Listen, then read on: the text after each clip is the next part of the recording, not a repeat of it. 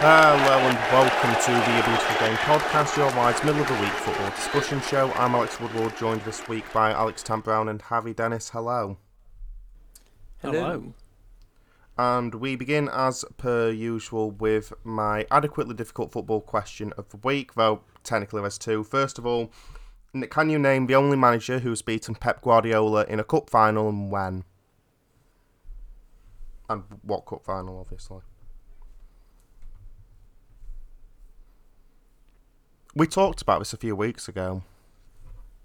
I reckon it would have been a German Cup final.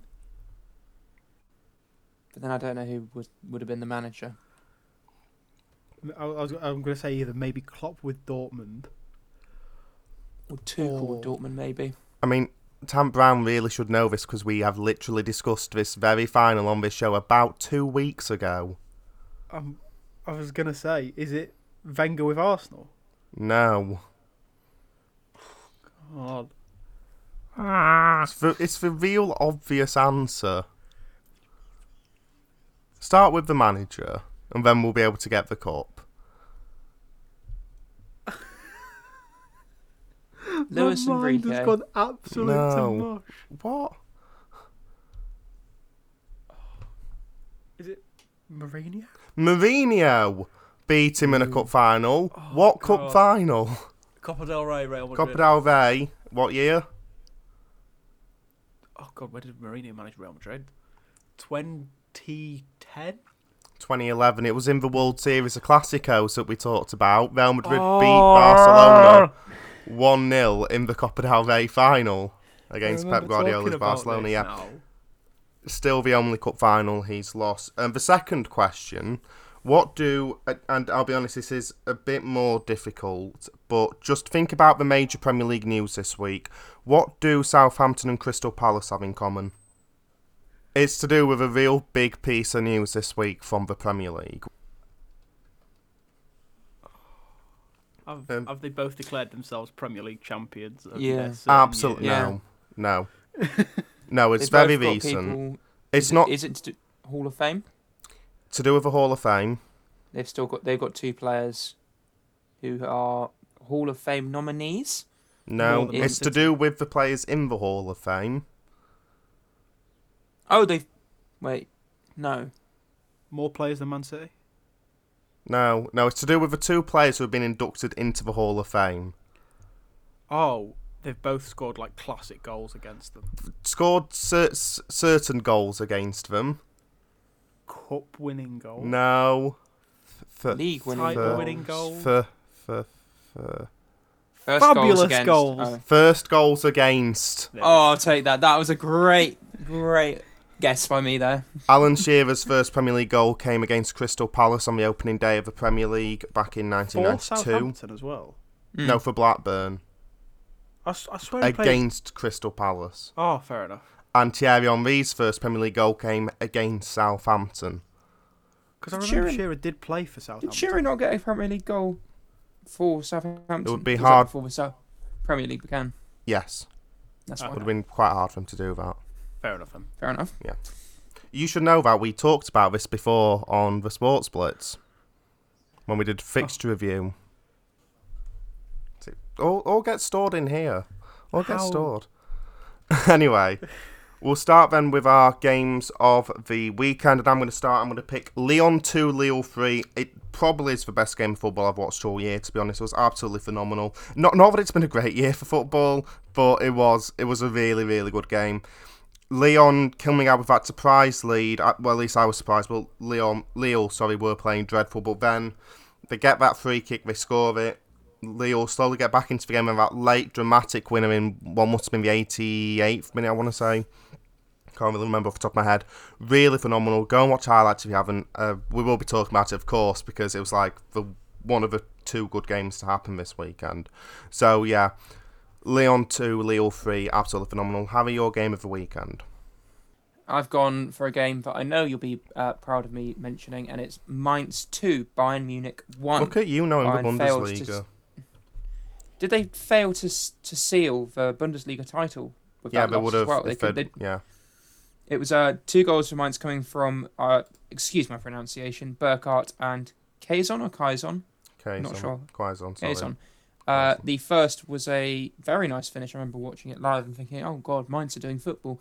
Um, Robert Lewandowski got a goal, obviously, later on. But it's it's interesting because Bayern had uh, 72% of possession and still lost and only scored in the uh, added time at the end of the second half. So, an excellent performance by Mainz. Um, and Bayern just, I mean, they're just just bumbling along now. They don't. They know they're going to win the title at some point. It doesn't really matter when. And Alex Tant Brown, your game of the weekend. Uh, I've gone with the banter game of the weekend for, for more than one reason. It's uh, the first time that Newcastle have probably ever been talked about as having a good game. Uh, yeah. I mean, Newcastle- Ev- Ever's pushing it. not ever, but this I- season definitely. I- I've I've I've watched them under you know Kevin Keegan. Couldn't remember his name then. Alan Shearer, Les Ferdinand, all that. I've seen- seen them have a Big- good game. It was, it was a while ago, but it was they had Long good time games. ago, yeah. See, see, I was Yeah. going to say Liverpool four, Newcastle three, but I don't think they view it as a good game. anyway, we'll start with that game then from the Premier League. Liverpool won, Newcastle won, and Salah opening the scoring for Liverpool in the third minute, and then literally nothing happened for pretty much all of the game, and then Joe Willock scored in the 95th minute to to a Newcastle point. But yeah, good good performance from a side who aren't very used to doing them. Can we talk about the Callum Wilson handball? We we we, We can. can. Because that, like, how much more of his, how much more can he do to get his arm out of the way? He'd have to move his arm into an unnatural position for it to miss his arm, and even then And it was going to hit his chest. Yes, it would have hit his body and still gone in. Yeah. So he's he's not exactly benefit. Well, he has benefited from the handball, but there's a stupid. So they're changing the rule from next season. So if he did that and scored, it wouldn't count. But if he did that and you know Joe Willock had come on and scored, it would count. Joe Willock scoring against Liverpool, don't be ridiculous.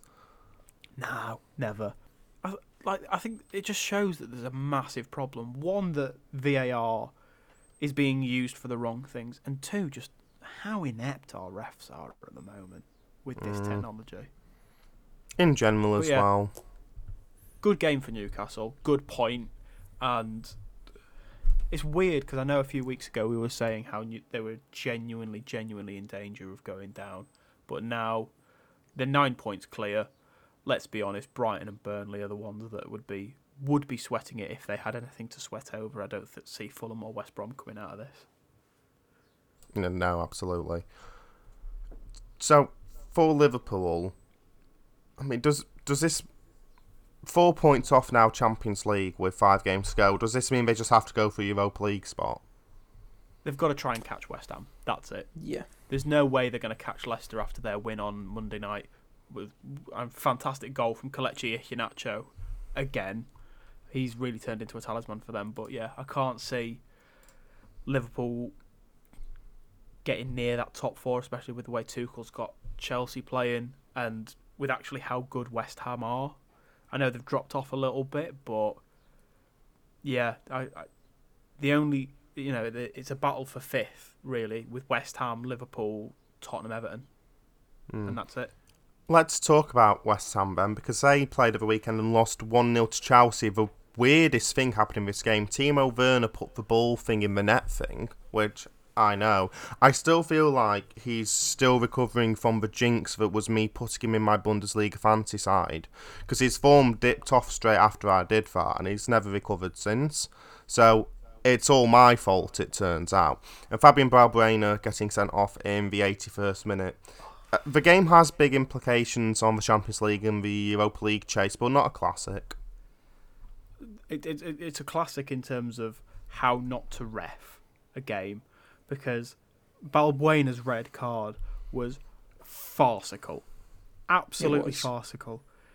Like if you've not seen it, right? He kicks the ball, and as he kicks the ball, the ball is replaced by a leg because the ball is obviously gone, and someone has challenged him late, and he gets sent off for kicking him.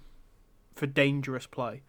In the contact sport of football, contact got a red card. It- oh, sorry, ridiculous. But yeah, Wait, massive wait. implications for top four and five. F- football's a contact sport. Well, the way it's going, I don't think it will be for much longer. But Mm. Soon you won't be able Yeah. to touch. You soon you won't be able to kick the football without you know you've been given a, a red card. And I know it's bad for West Ham as well. The game, you know, it, they've gone three points behind Chelsea, but I, I still don't think they're out of it. That's the weird. They're not. That's the weirdest thing They're not. about this I mean, it- season. it has massive implication that game in the grand scheme of things because Chelsea have a run in of Fulham, Man City, uh, Arsenal, Aston Villa, and Leicester. And you think about the games there that are involving top four teams. That's including the West Ham one. That's at least three of Right. the top five out of six games remaining. That was including last weekend.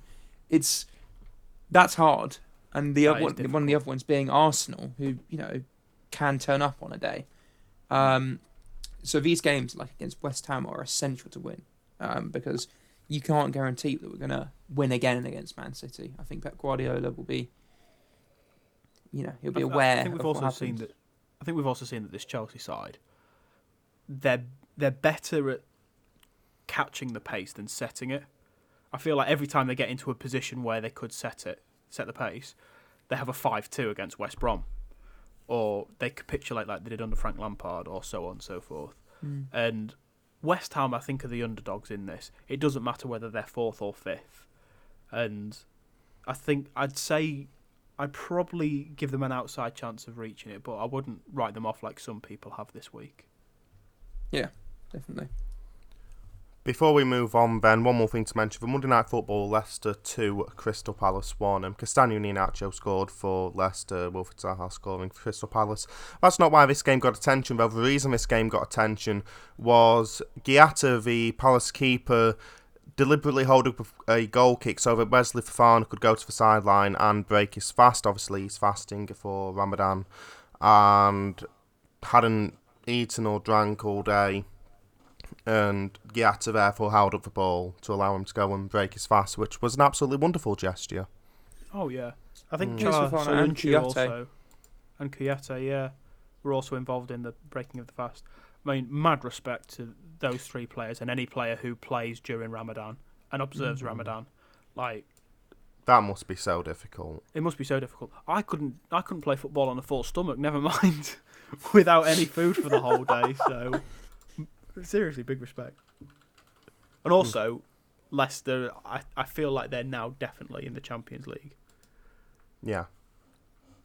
Yeah, it If seems they were to so. slip away, that would really be sad for them. They deserve yeah. it.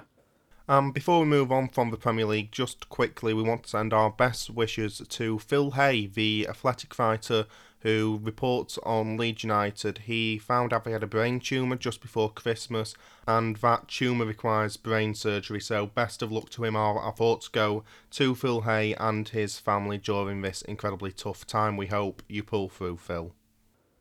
Anyway, let's go into the championship then, and we'll start with Bournemouth nil, Brentford one. Pontus Jansson being sent off for the bees in the 50th minute before Bryan Mbeumo scored. After that, it is somehow hard to play against ten men. That that Pontus Jansson red card, it, it- I, I love him, but oh boy, was that a doozy! Turns out he's not so magic, right? Um, yeah, It happens. I mean, know, it- didn't matter at the end of the day, did it? No, I mean, yeah. I mean, yeah.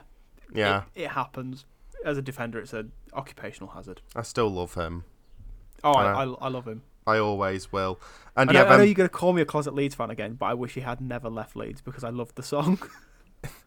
in all fairness, he he clearly wasn't going to work with with Marcelo Bielsa, and though you know it, it wasn't easy to replace him, I would say we've we've definitely done that with Llorente and Koch this year, and Yeah. Struijk. And Struijk's Struijk has been playing- fantastic yeah. for you guys. He's been playing really well, especially after last year when every time he came on, it felt like he was a massive liability. I do remember though, and I will never forget. Uh, I think I mentioned this before. I think it it might have been after the game against Huddersfield at Elland Road the first year he came. We were on the train back to Doncaster, forty minute train ride, the train was packed with Leeds fans, and all there was throughout the entire ride back for about 40 minutes was, Oh, Pontus Jansson's magic. He wears magic hat. Loved that. Anyway. But yeah, Brentford scrapping out that win with that uh, somewhat scrappy Bryan Mbeumo goal. But yeah, but they deserved it because Bournemouth got really nervous afterwards, after that red card. Like they knew they had to win. And if there's anything that's come to symbolise Bournemouth since Woodgate's taken over, it's playing without pressure and fear. And I don't think that all came back to them once, once the red card happened. So, so if, you are playing Bournemouth in the playoffs, maybe just get a man deliberately sent off, and, and you'll be good. You'll be good. You'll you'll win quite easily. Spe- Speaking of the playoffs, all the teams confirmed. yes, including Barnsley. Barnsley! It's an Barnsley. absolute it's an absolute B fest in the um, in the playoffs. Brentford, Bournemouth, and Barnsley, which we all know means Swansea are going to win it. Yeah. When when you say B Fest, I thought you just meant Brentford were going to win immediately. Oh, right, no. the thing is, though, I I like all the teams that are in there. All of them play beautiful football, and all of them have, have got really good managers. Maybe not Woodgate, but you know, Yeah, Tom, yeah, Thomas Frank, Steve Cooper, Valérien hmm. Ismail.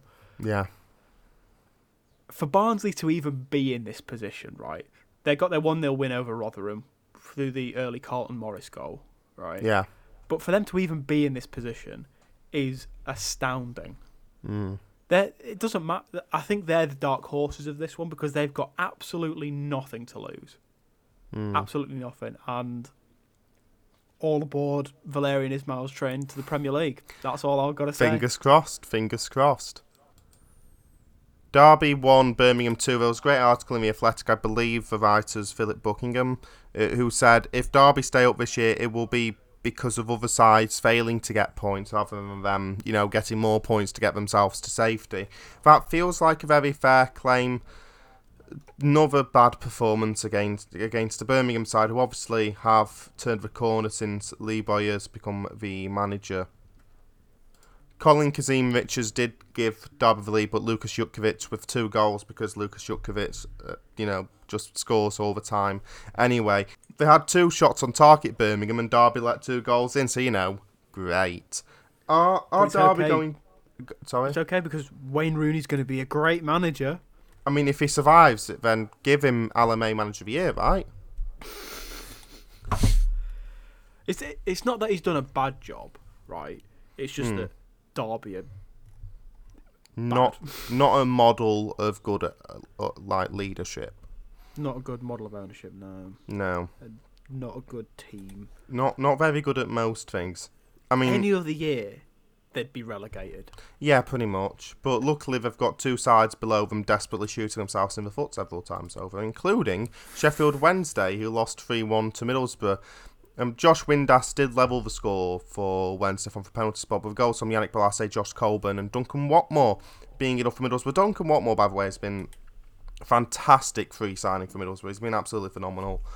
I, I believe Middlesbrough were the first side in the league to confirm mathematically that they were going to be in the Championship next year, so you know, that's fun.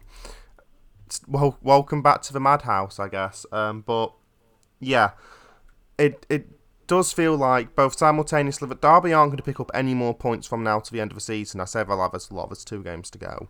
But at the same time, that Sheffield Wednesday or Rotherham, who we've already mentioned, will not pick up enough points to overtake them anyway, so it doesn't matter. Yeah, Wednesday are definitely doing their best to give themselves the minus twelve points that they deserve. Hmm, So yeah. that's all I've got to say, Absolutely. really. I, I really hope they don't. They don't deserve to stay up. I don't care what.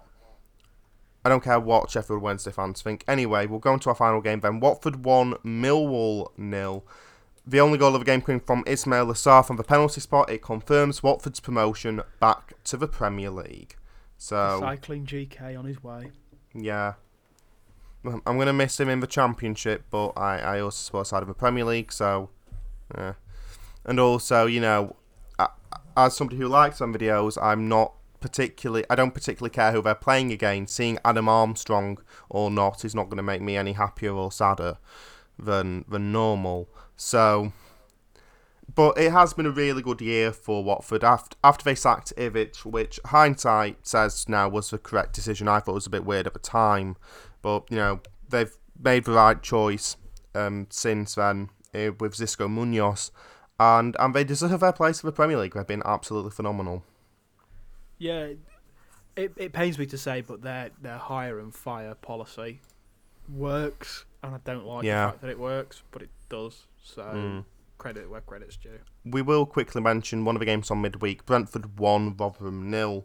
And Bryan Mbeumo gave me only goal of the game again because he's fantastic and I love him. But Rotherham just played with such a nervous energy throughout the entire game. It was absolutely dreadful to watch. I It was like they were going, "Oh, a point will do, a point will do, a point will do," hmm. and then they just and then when we conceded, it was like, "Wow, we're screwed." yeah, they just it. sort of accepted their fate almost, which is Mm, You see how mental Paul Paul Warne was going on the sideline, and I I don't blame him. That it was a really frustrating performance, uh, and that's pretty much it for them. Their, their is now out of their own hands. Even if they win all their games, they still require other things going their way. So, having had, and I know it's been really difficult, but having had that advantage, you really felt like, and and bearing in mind, form was on their side, entering this sort of like long um, lead of long running of games, you thought surely they're going to be able to do something and just never have five straight losses on the bounce. Yeah. I Mm. I just feel as though had one of those games gone right, had they just managed to pick up a point, they'd be in a much much better headspace going into Mm. this game or going into the game in hand that they've got and the two more games that they've got to play. Uh, I'm trying to think who they play at the weekend when we're covering it on a beautiful game. And know, I really- don't know. Here we go. They are playing Blackburn, and Derby are playing Swansea, Mm. which. Mm, but then they've got Luton in midweek, Tuesday the fourth of May. Mm. Sheffield Wednesday playing Nottingham Forest, so I'm sure would be devastated if they lost. They'd just be so sad. anyway, quick time to mention the rest of the Football League because there has been some big movement in the Football League. First of all, Lincoln City 1, Hull City 2 from League 1. Josh Magennis opened for scoring for Hull. Lewis Montsma equalled for Lincoln before Mallik Wilks scored from the penalty spot in the 83rd minute. Hull are promoted back to the Championship and they did really have the tweet of the week when they said we are leaving we've decided to, to leave League One and join and join the breakaway championship. It's like now that is a super league. Um so yeah, absolutely loved that. They they've deserved it, and I know the Allams are bad owners and awful, and we all hate them. But incredible job from Grant McCann, incredible job from the players. So the players are you know above a League One level. A lot of them are young, exciting, promising. One of them's Keane Lewis Potter, so I I cannot wait to see him in the Championship next year. That Bold of you to assume he'll still be there. shut up, I want to believe. But Leeds if go- Leeds signed him, If Leeds signed him, I would laugh. your dreams would all be realised at the same time. As Keane Lewis Potter marches Leeds to Champions League glory. Yeah, that's definitely going to happen. He, he scored a lot of my goals in my Champions League uh, in the Champions League on my Deportivo La Coruña save, so you never know. It could happen. Could happen. Exactly. But Don't discount them. Peterborough had the chance to go up as well on Tuesday. They drew though two all with Doncaster Rovers after taking a two 0 lead. They um, they let it go to waste, and to be honest, they could have easily lost. Doncaster Rovers were by far the better side of the second half, so they're still on the brink. They are eight points clear of Lincoln, though Lincoln have three games to go, and so they're, they're almost there. They just need that one one more. They, they just need one more result, and Oh, it'd be so nice to see them back. I, I so want to see them back. It's one of the nicest away days as well. If you've never been to Peterborough, absolutely go and go and watch a game there. It's it's, it's phenomenal. Um, two games to mention from League Two. First of all, Cheltenham one, Carlisle one. Cheltenham are promoted back to League One for the first time since 2009 when Leeds were in League One, and I, I, I went and I did not have a good a good time. Do you know who played for them in that League One side? I, I, I know some of them. I definitely know some of them. They have this really fat keeper. I was. Uh, that's who I'm referencing. That is who I'm referencing. Yeah, um, yeah, I know some of their players from back then. I'll be honest. He's so useless and fat. How can we get past? I love him. He's my favourite Leeds player of all time, definitely. Well, my favourite thing is the fact that well, there's one player who played for them in that season who joined from Leeds, Ian Westlake, and then there are two people who Are was in- like play for them. To be honest. there are two players in that uh, Cheltenham side. One is Yuri Bacice of PSG fame, and one is Michail Antonio. Yeah, but are they Ian Westlake? They're not Shane Higgs. That's They're not it. Shane Higgs. That's a good point. They're not Shane Higgs. I don't know why I was so offended that we couldn't get past. I, I was genuinely enraged we couldn't get past their keeper, who ended up joining Leeds and being the best thing ever. I, you know, if you'd seen me the day Shane Higgs had signed, you'd think the world had ended. Why are we signing him? and then he goes on to be Fat. really. He goes on to be really, really, really good. And also, he wasn't even that fat. Like looking back, he, he wasn't like a John Parkin. He was. he was just normal. I don't know why I, thought he was that fat. I love that reference. I don't. I have to remember, you know, John Parkin. I have to remember John Parkin. That's You a good point. None of us are like John Parkin. This, by the way, this isn't even like slander because it genuinely happened. He played a game for York. They lost, and I went to McDonald's afterwards, and he was there. Like you're a professional footballer. That doesn't do you- surprise. That that so doesn't surprise me. It doesn't surprise me, but like you've just lost a very important game, and you're there getting a chicken mayo for crying out loud. Welcome to McDonald's. Uh, what do you want? All of it. I'll have three big tasties and a heart attack, please. Give give me all the Big Macs you have. Son, wait, come back. I, I'm with you what you heard was me saying give me a lot of Big Macs. I said give me all the Big Macs you have. do you understand? that is a lot. And, and one more thing to mention on Cheltenham, Michael Duff, um, the manager, first year manager at Cheltenham, from the local area as well. It really, it clearly meant a lot to him to get Cheltenham back into League One, and, and best of luck to them. They absolutely deserve it. And Whaddon Road, lovely little ground to go to, and you don't have to watch Leeds lose this time, which would, would be nice. Can't wait for you to pull them in the FA Cup.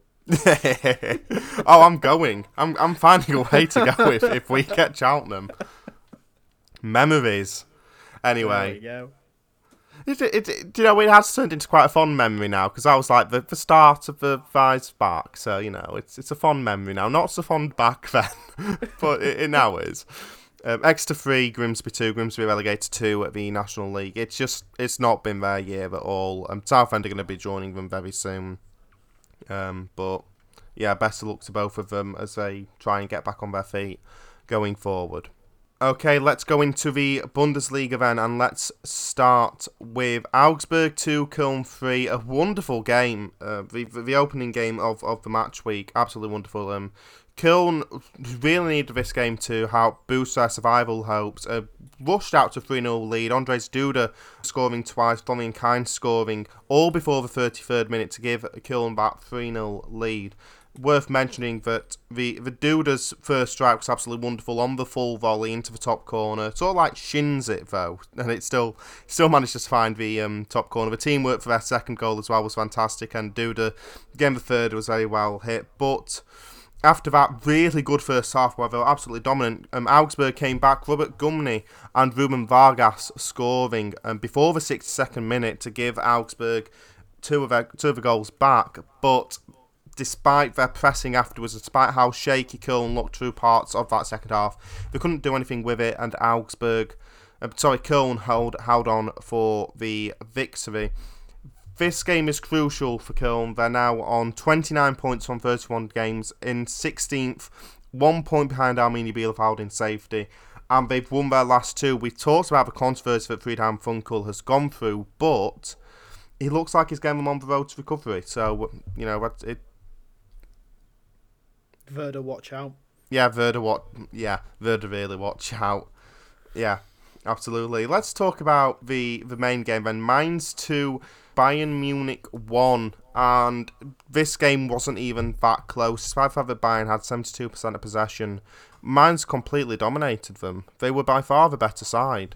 They really were. I mean, Bayern Munich Weirdly. looked a shadow of themselves at, at points during the game. There were obvious, obvious moments of quality. I actually thought Leroy Sane played quite nicely. Obviously, Lewandowski got his customary goal. He can't he can't go on a pitch and walk off it again without a goal. So that had to happen. Um, but yeah, Mainz fully deserving of the victory there. Mm. Mm. Uh, for Jonathan Burkardt's opening goal in the third minute, what was Manuel Neuer doing? I'm mean- not sure. What's he been doing for the past three years? He he's looked well off his game Mm. these past few years. Also, Mainz have got the best record in the Bundesliga. Yeah. over the last five games. Yeah. But Really not only that, at, that. at the midway stage, when Bo Svensson took over, they were on seven points.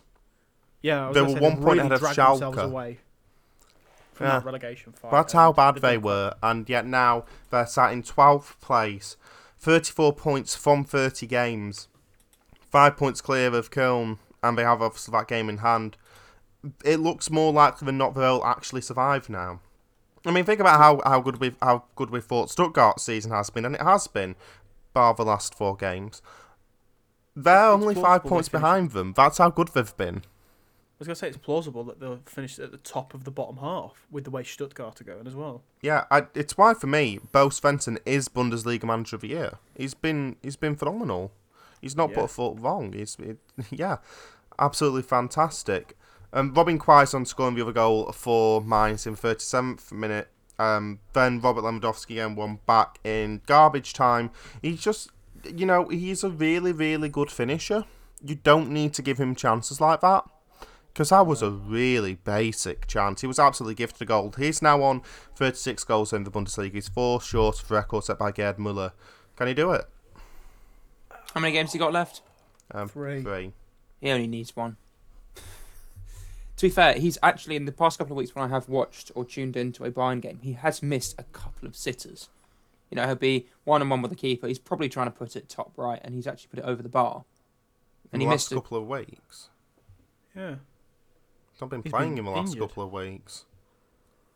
It was, or maybe it was at the end of last term. Sorry, when we had a beautiful game, but um, at the weekend he did miss a sitter, um, which I thought I, I expected him to put in the back of the net. I, th- I think he needs to have a hat trick game, which is entirely plausible because Robert Lewandowski is Robert Lewandowski. Yeah. Um, and if he gets that, hat- if he has a hat trick game, then yes, he will break the record.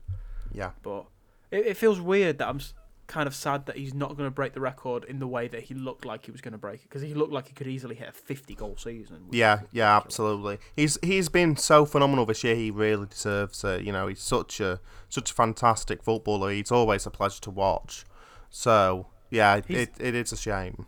Player of the year, I think so. Oh yeah, no, it's not even up for question for me. Yeah. Uh, that that game, from a Bayern perspective, was immediately overshadowed after the game because Julian Nagelsmann will be the new manager of Bayern Munich. Going forward, they have accepted Hansi Flick's request for contract termination at the end of the year, and Nagelsmann, the current coach of Wassersport Leipzig, will take over with, I believe, Jesse Marsch has now been confirmed as the Leipzig boss in place as well.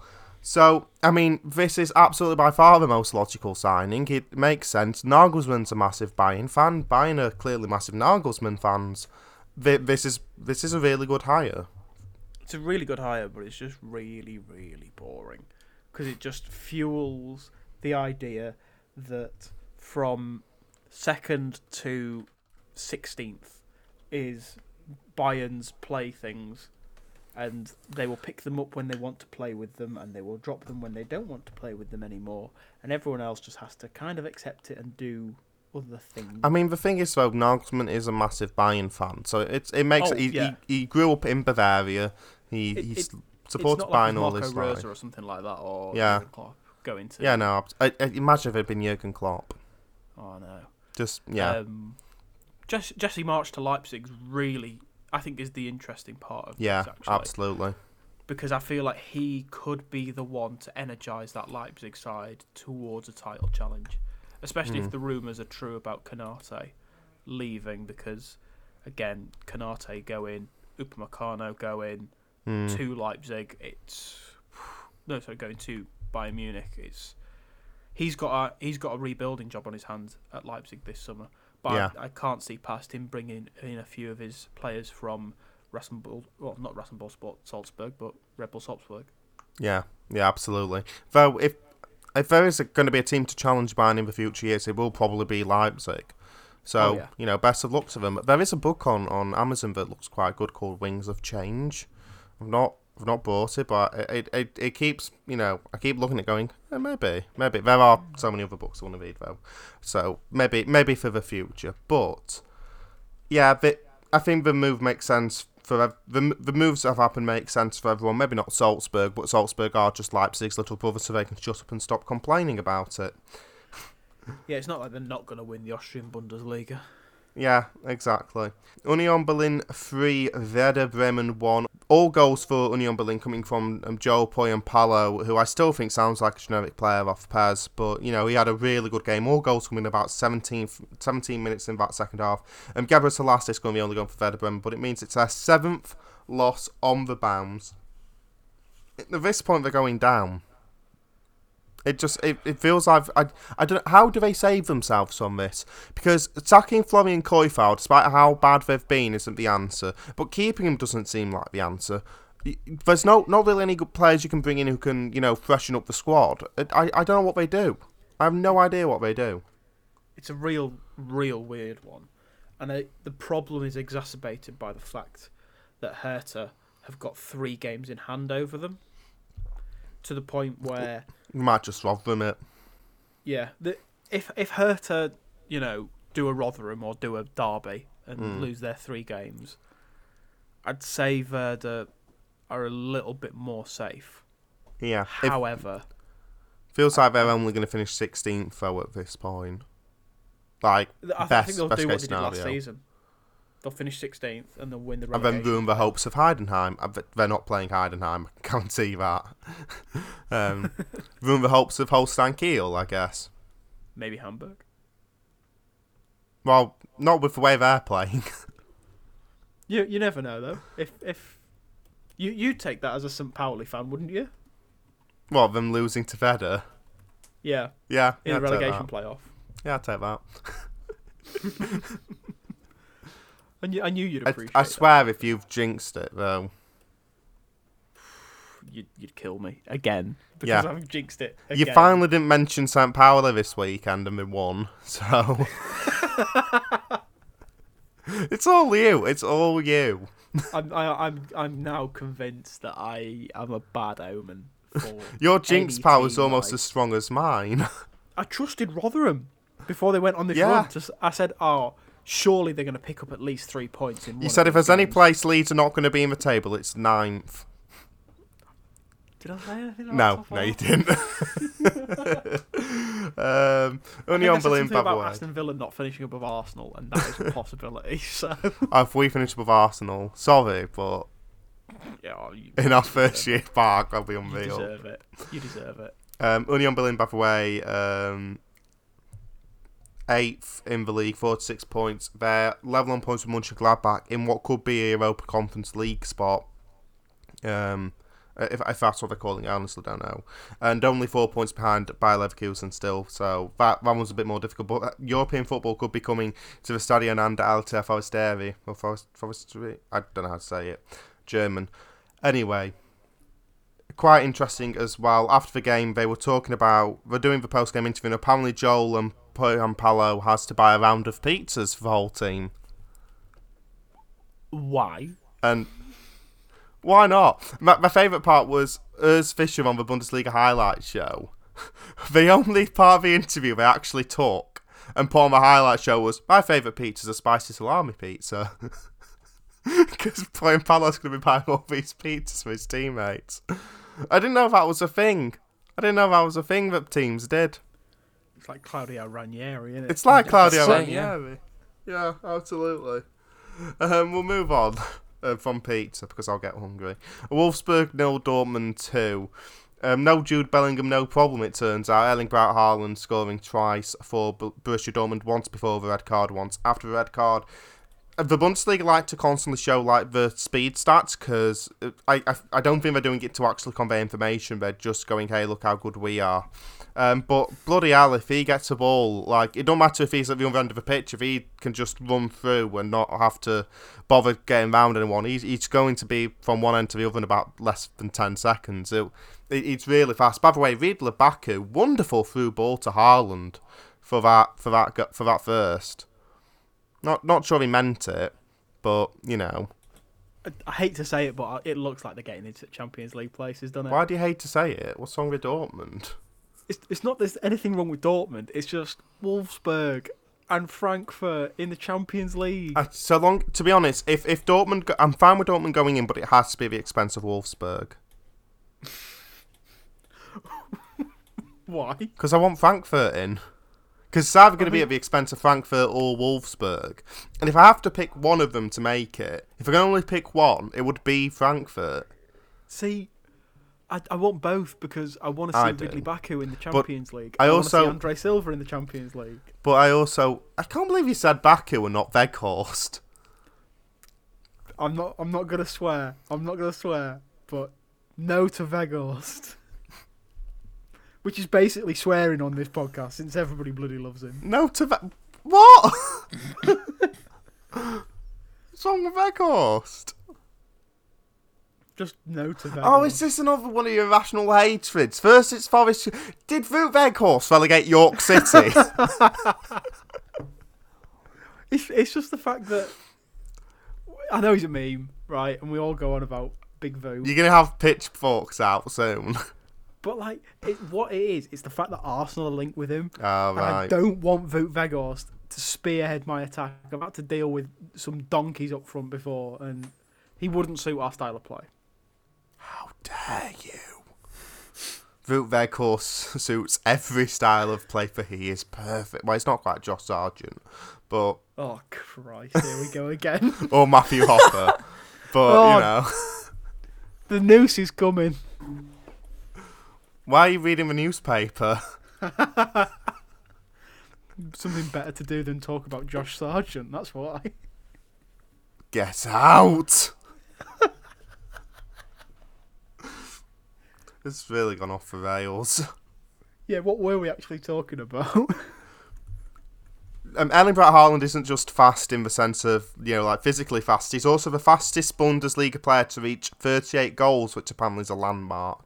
Um, that, that the Bundesliga had to talk about, and that um, Edin Terzic had to talk about, and that everyone had to talk about was 38 goals. But he's done it in 41 games in the Bundesliga. That's faster than Lewandowski. He's an animal. He's an absolute animal. He's fantastic. I'll be honest. I know it's impossible, but I just wish he'd stay at Dortmund. Bund- I, I love it. It's The, just the thing is, right? perfect. Even though he's slowed down, right, after his electric start to his Dortmund career, Hmm. he still hasn't slowed down. yeah, That's the wor- That's the worst possible thing. yeah. Because when you say Question Haaland, he- people don't say, "Oh, he's in fantastic form." They just go, "Oh yeah, he's doing all right at the moment," and he's still got 38 in Yeah, 40. no, this is just him going, being fine, just fine. If this this is a meh patch, and I don't want to see him having a purple patch because it's I do- oh, I do. disgusting. if if, if he's still at. Dortmund, I do. You know when you have a striker on FM who scores like 90 goals in a calendar year? Dimitris Diamantakos. that that that that's a that's a reference for That is a reference for you. Yeah. Not many, not many will know him. Bayer Leverkusen three, Eintracht Frankfurt one. The best part about watching this game, also I'm in the UK, I was watching on BT Sport. They kept going. There will be a goal in this game. There will be a goal in this game. Uh, I, I was ready to use the start. There's been a goal in every one of Frankfurt and Leverkusen's 71 meetings, I think it is. Um, got to half time, nil nil. There'll be a goal in this game. There'll be a goal in this game. Uh, 50th minute, there'll be a goal, nil nil. 60th minute, there'll definitely be a goal, nil nil. 70th minute, there finally was a goal to mean that this wasn't going to be the first of 72 meetings between these two sides have ended goalless. Leon Bailey scoring.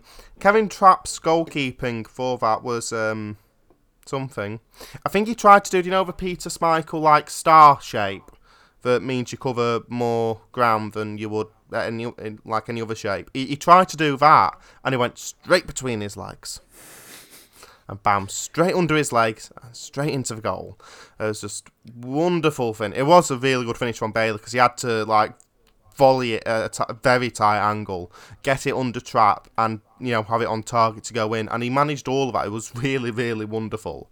But still, it was it wasn't the best piece of goalkeeping Kevin Trapp has ever displayed. Lucas Alario then scored in the 80th minute, but Eintracht Frankfurt got one back in heading into added time. Andre Silva scoring because, of course, he did. I think that's his 26th goal of the season. Um, and there must have been about 20 seconds between that goal and the Kerem Dem- Demirbay goal that finally sealed the game for Leverkusen.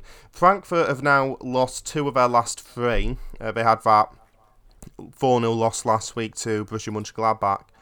Does it feel like they're most at danger? Then again, um, Wolfsburg have lost three of their last four. Who's who's most at danger to the Dortmund attack?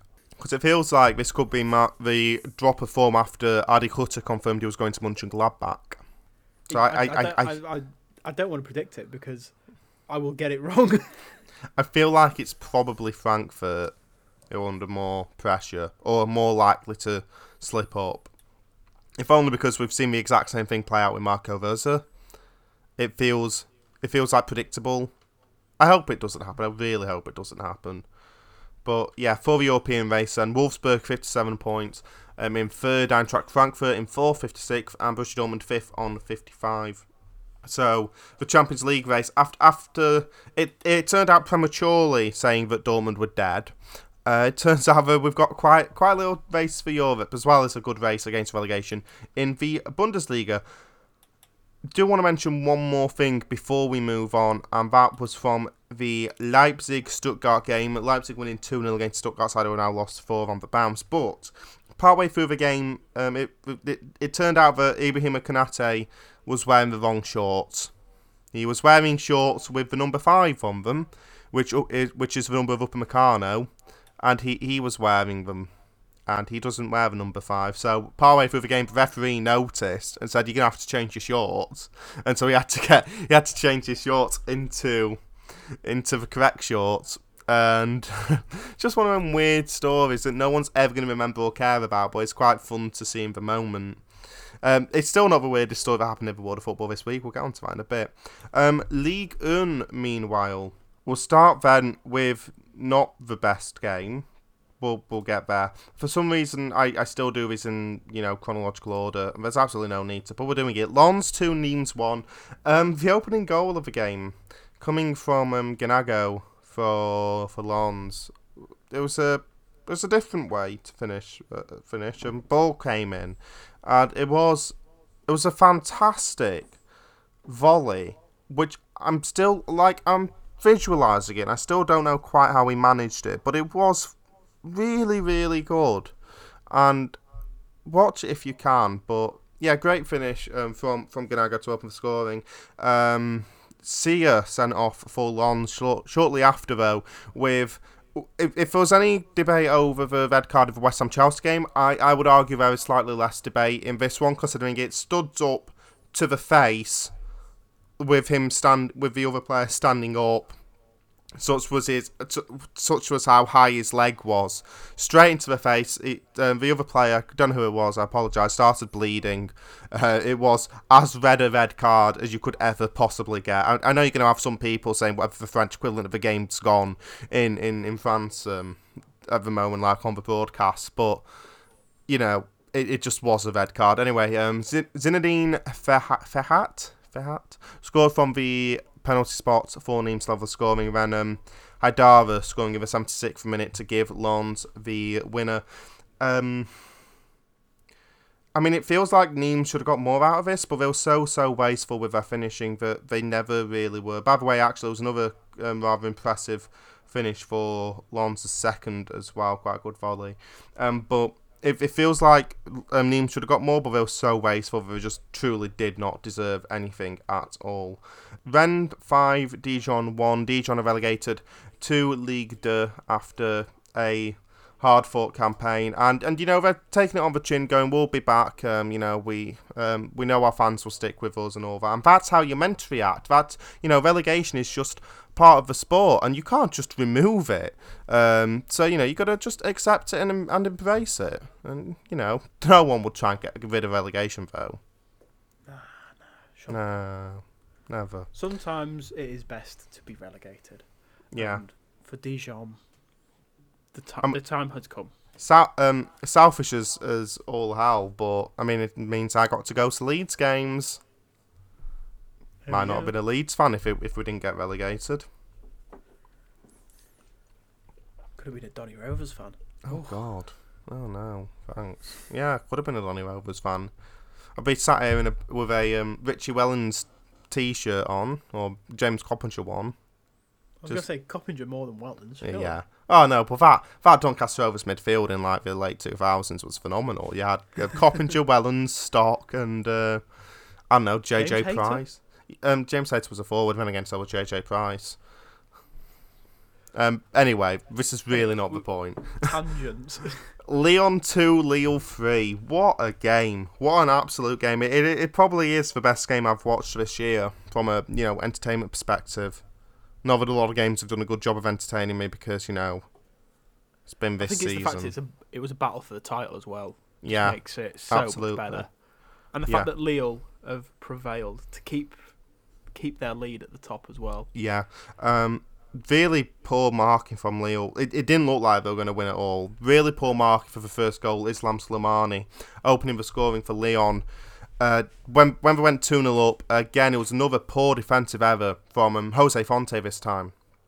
Who, um, and, and the goalkeeper, I forget his name, who both screwed up. Maignan, is it? Yeah, something like that. yeah, they they both screwed up, and yeah, easy goal for Lyon to go two 0 up. At that point, they looked dead and buried.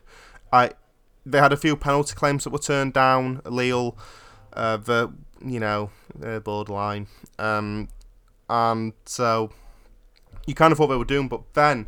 Yilmaz with that wonderful free kick straight into the top corner to make it 2 1 just before the break. Feel like they could start to get back into the game. And then in the second half, they were just by far the better side.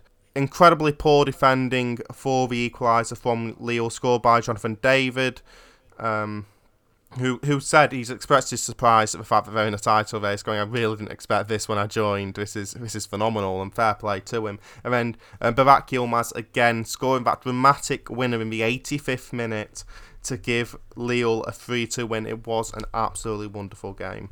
Do do we think? Oh, go on.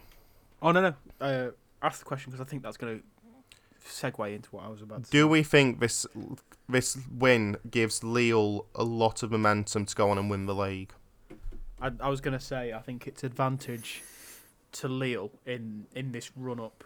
I say run up in this in this title running, um, because you know it, there's a lot to be said about being a point clear with four games to go. I think it is. Yeah, uh, and they've got to play Nice, uh, Lens, Saint Etienne, and Angers.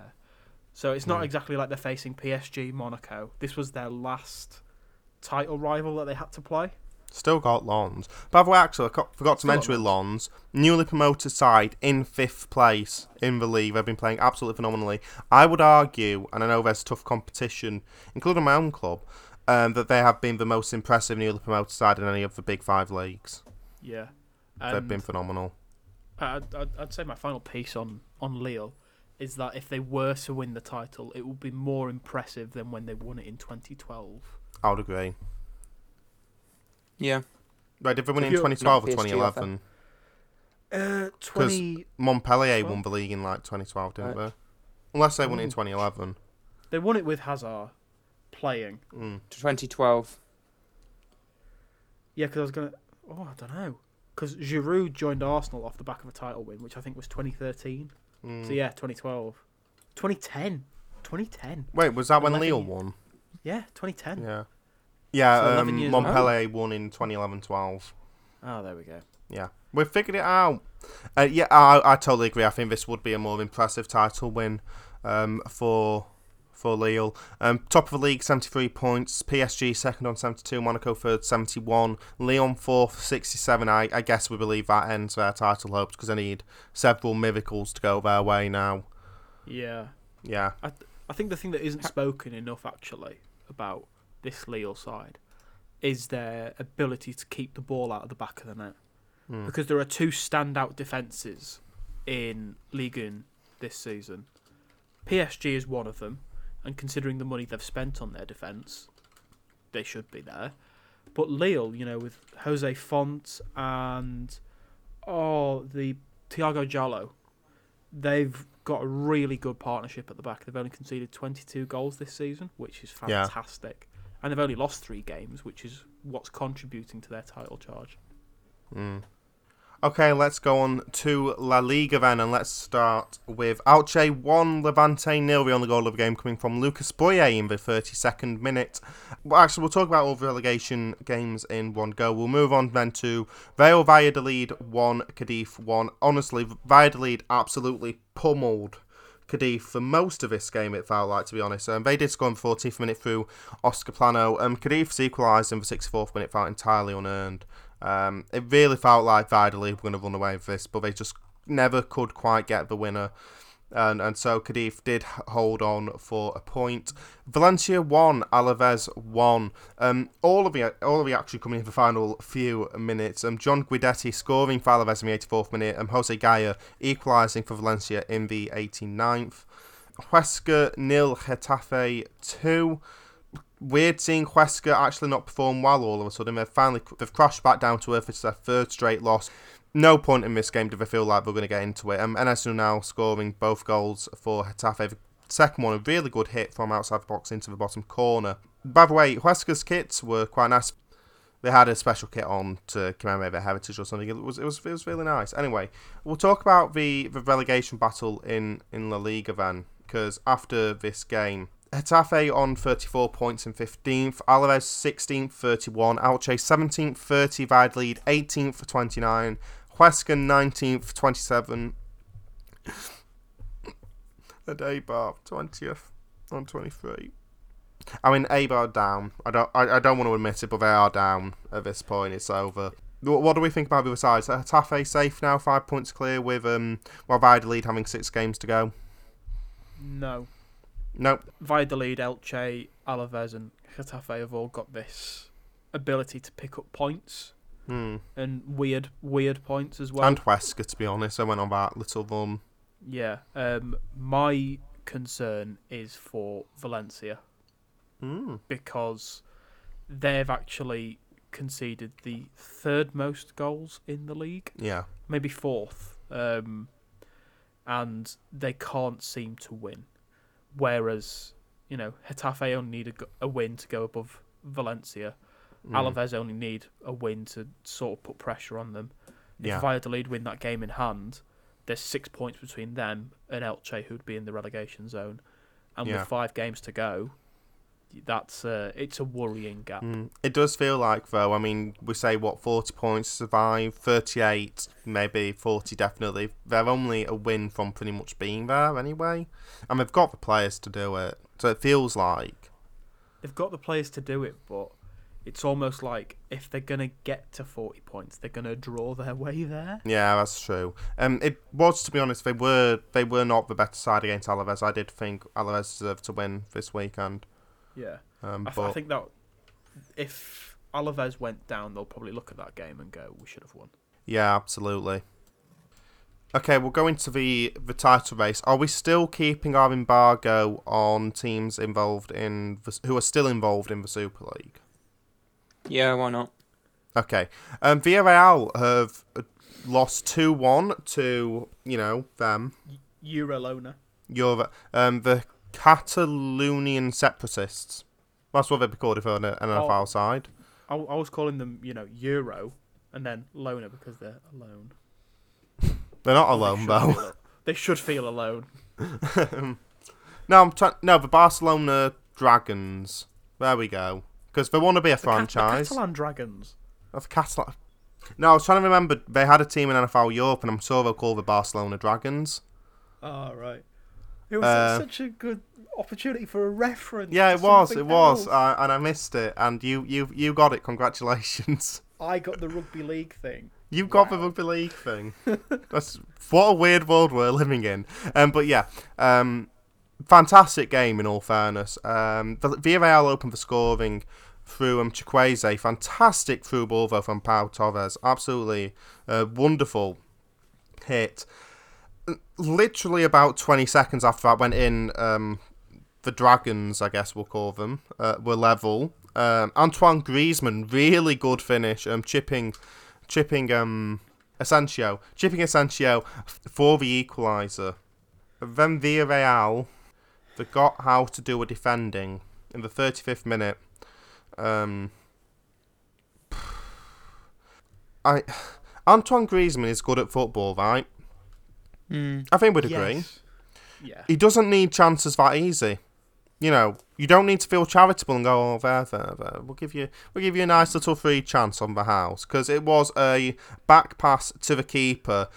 Thing is, Griezmann was stood in an offside position and just got the ball from the defender and just slotted it in. It is honestly, f- forget Baku against Dortmund. This was the single worst piece of defending I've seen, maybe all season. Wow. I mean, I'm not wrong, am I? No. No, really not. It- Absolutely horrific. I, I, I even I, I said there's gifting a goal, then there's whatever this is, because that's that's that's what it felt like. When it rains, it pours for Villarreal. Manu Trigueros getting sent off in for 65th minute as as well. Three losses in their last five. They are still very close to getting in the Emery League, which I'm sure was the goal the whole time. Uh, they're only one point off Real Betis at the moment. Real Betis aside, who are just being so entertaining by just drawing constantly all the Like a- time. Like a GCSE art class, they're specialists in drawing. yeah, absolutely. Uh, the, the- when this podcast goes out as well, um, the Catalan Dragons should be playing Granada. that could take them to the top of the Liga, you know, that competition they care so much about. I would love it, right? Because I don't, I don't know if we've mentioned them yet, but Sevilla are the best form team in they are. in La Liga. We're getting on to that. We're getting on to that. Brilliant. Okay, we'll get Right. on to it. I'm um, excited. that. Just quickly, actually, because we mentioned Real Betis, I might as well just talk about how just entertaining they've been. Last five games 1 1, 1 1, 2 2, 0 0, 0 0. Fun! I, I'm gonna, I'm gonna end their curse and say Betis will draw their next game. They're against Valladolid. You're They draw that. Jesus. You're welcome, Betis fans. They're gonna Uh, lose now, aren't they? Valladolid 5, Betis nil. Well, they stopped drawing. Yay! Finally, some entertainment that they so crave. Right. Sevilla 2, Granada 1. We'll talk about the game first. Rakitic and Ocampos scored for for Sevilla. Um, Rakitic from the penalty spot, as was um, Soldado's goal late on in the 90th minute um, for for Granada. Uh, We'll, we'll get on to, you know, Sevilla, but but I'll be honest, everything about this game was overshadowed by how it ended because it was weird. So the referee had indicated for four minutes of added time. Four minutes. After 93, he blew his whistle for full time. It's a whole minute early. And the players were immediately quite confused. It's like, don't feel like that's been four minutes. Is he right? They look over the assistant who's going, um, okay. Uh, the fourth official, sorry, he was going, "Uh, okay, um, that's not right. Uh, and so they all start talk, going up to him and going, "Are you sure you've given him the right amount of added time there?" He's pointing at his watch, going, "No, no, no, I've given the right amount of time. I'm giving the right amount of time." And you know, players start, you know, going off and, and being being happy that the game was ended. But the assistant comes up to him and goes, "You do realise you're only given three minutes at a time when you said four. It went, "Oh, oh, okay." So he calls all the players back onto the pitch. And you know, at this point, some players had gone down the tunnel. Some had swapped shirts, so they had to unswap shirts. It's one of the funniest images. I can't remember which two players it was, but they had to give the shirts back so that they complete the game. Um, Acuna was on the sideline, roll, getting his socks and shoes back on because he'd taken them off. Lopetegui was fuming because after going through 93 minutes of hell, he thought, yes, we've won. And, you know, he was fuming that they had to go back and play an extra minute. Lu luckily, nothing happened in that final minute. That They played the extra minute that they were meant to play anyway. Referee blew his whistle this time correctly. Um, the match finished. Right. Surely at the Ramon Sanchez Pizjuan, which Yeah. I think is the name of the stadium, they have big screens with the time. No, but here's the thing, right? You, you've been to a football stadium, right? Yeah. And I've never got this. The clock stops on 90 minutes. Yeah, that is stupid. It is the dumbest. I don't. Why are pla- can't, Why can't players be trusted with knowing the time? Why can't it just be linked to the referee's clock? Uh, That yeah. would make so much more sense. Uh, and I, I truly, I don't, I don't get it. Right? I, I do. I've never got it. It's, it's like it just means that all the fans get their phones out and start a stopwatch. Anyway, to make sure they know how much out of time there is. Yeah. I, it's pointless. It's absolutely pointless. But no, they do have screens in the Ramon, Ramon Sanchez Pizjuan, but the cl- what the clock stops on ninety minutes. Mm. Um, the other thing as well, the referee after the game was asked to explain what had happened. Bearing in mind, just remember, keep this in mind when you hear this. He had given four minutes at a time, but stopped on three minutes. He said the reason was his watch had stopped. Think that through. Well, The reason for playing a minute less, and then blew his whistle, claiming he'd watch, his watch had stopped. Surely, if his watch had stopped, he would have given a minute more. he's he's just met. He's mucked it up. He's mucked it He's up. He's had a. What's happened is he's had a brain fart, and he's desperately tried to find a reason for why he had the brain fart. He's, he's done that thing that students do of when they submit the assignment to the wrong submission point, and he, they then go back and just rehash it all. That's my analogy for it. Okay, that was a very. That was an analogy. It was niche. It was a niche analogy. That's what it was. Yeah. So yeah, suddenly the whole game didn't matter because that ending was so weird. It didn't change anything. It should be said it didn't change anything because you know it was two one entering that stoppage, and it was two one after the stoppage. We'll talk about Sevilla in a bit furthermore. We do just want to quickly get out of the way. Athletic Club two, Atletico Madrid one. Atletico's first half performance was truly abysmal. It was absolutely terrible. They came out in the second half. They played better. Simeone made some changes. They kept playing better. Alex Berenguer scored in the eighth minute. Atletico came out for the second half, looked better, made some changes, continued to play better. They levelled in the 77th minute through Stefan Savic. But then, 86 minutes on the clock, um, Martinez getting the winner for the Athletic Club. And they deserved it. For the most part, they were the better side, especially in that first half where Atletico were terrible. I don't know how much changed had an impact. I just mean they played better in the second half anyway. Out of interest, Diego Simeone said the team with the most mental strength will win the league. Do you think Atletico are the team with the most mental strength? Yes and no. Right. Yes, because they are a team that are. They've got that mentality of they're hard to beat, Hmm. and that will always go in their favour. However, uh, the Catalan Dragons and Madrid White have been there before, so th- they will have the mental strength because they know how to do it Hmm. and uh, a certain team from Seville have the underdog mentality of they've got nothing to lose, they might as well go out all out assault. So yeah, so so who do you think's got got the most mental strength? Atletico, Madrid Chamartín, or the Catalan Dragons? Uh, I'd say the Catalan Dragons because Catalan Dragons. I, I would agree with that. And they're playing the best momentum. football as well. They've been playing phenomenally. Um, out of interest, Sid Lowe said that Spanish football journalist said that it doesn't look like when you look at Atletico, they, it doesn't look like a team bottling the league. It just looks like they're hitting their limit, that they're playing at their ceiling, and you know they can't go any further because they're just not that good in the first place. Would you agree with him?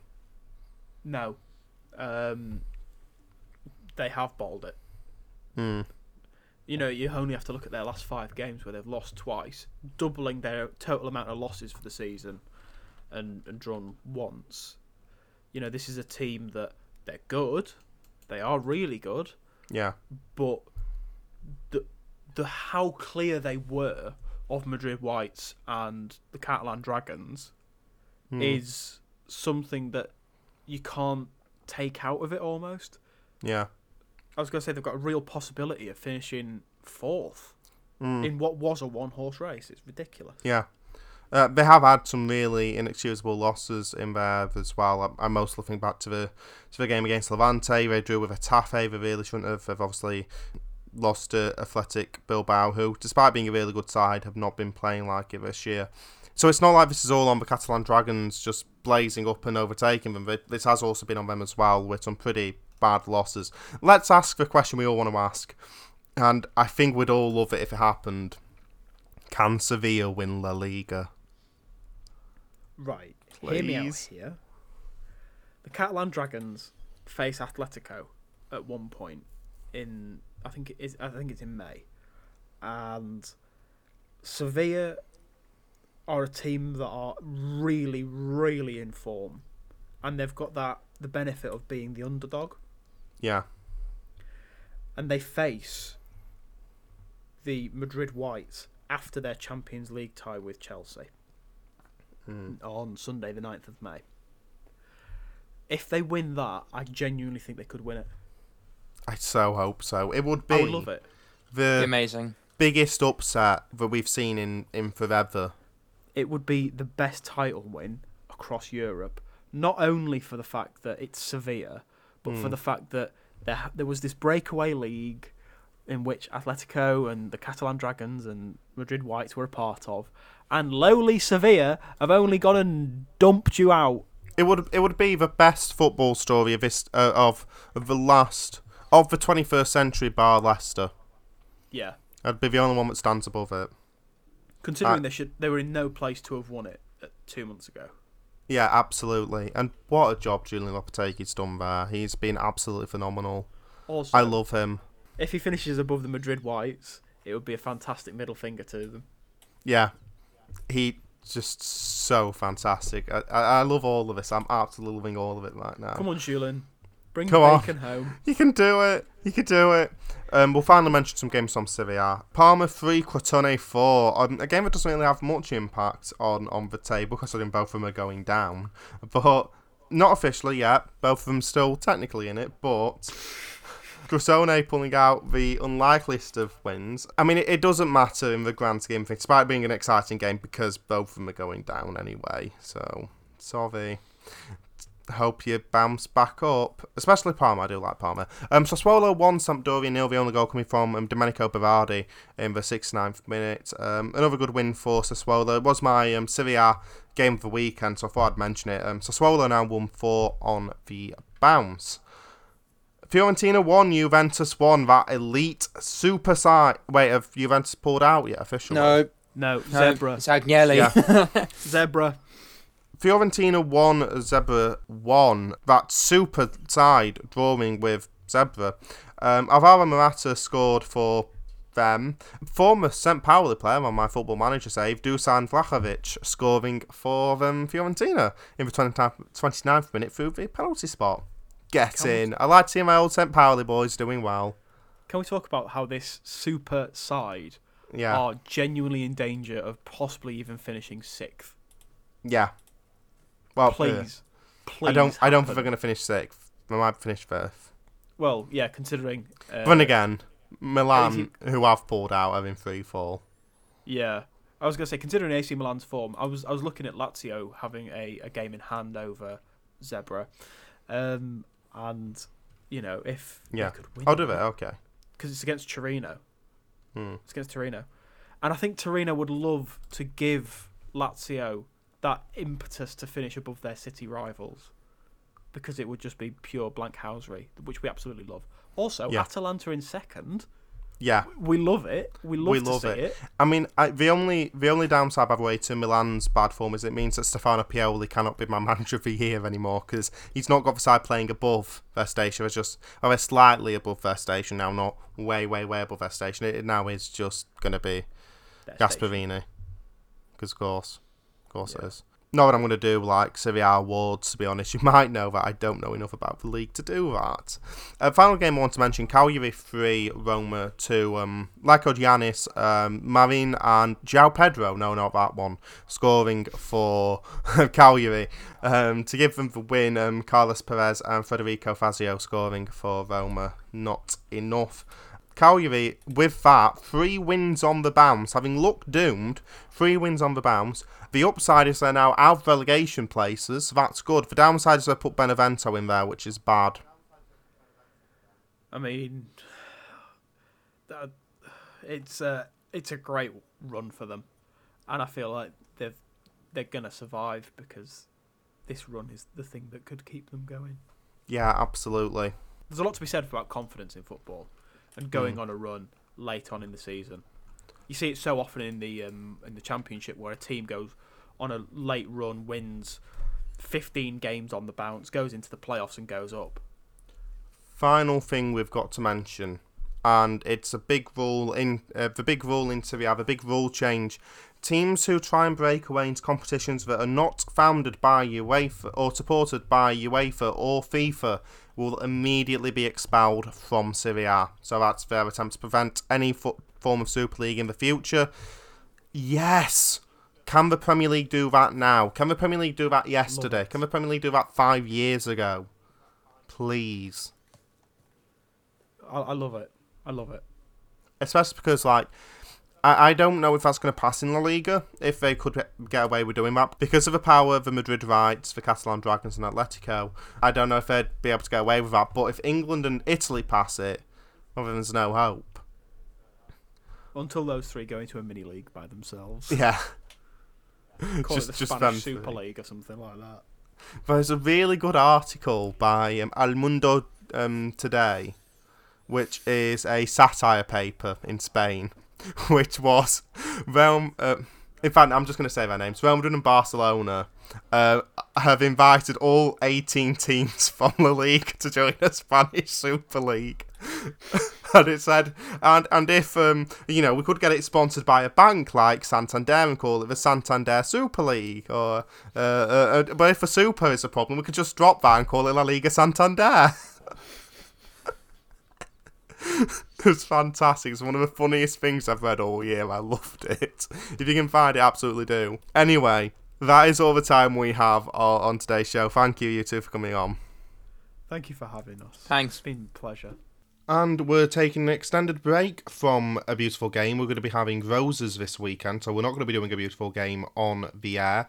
But we will be back on Saturday, the 8th of May, with A Beautiful Game and a special Championship Last Day edition as well. So the Championship special starts at 1 o'clock on Saturday, the 8th of May. Then we've got pre game at 2 o'clock and A Beautiful Game at 3 o'clock, all on University Radio York. We hope you'll join us then, but until then, goodbye.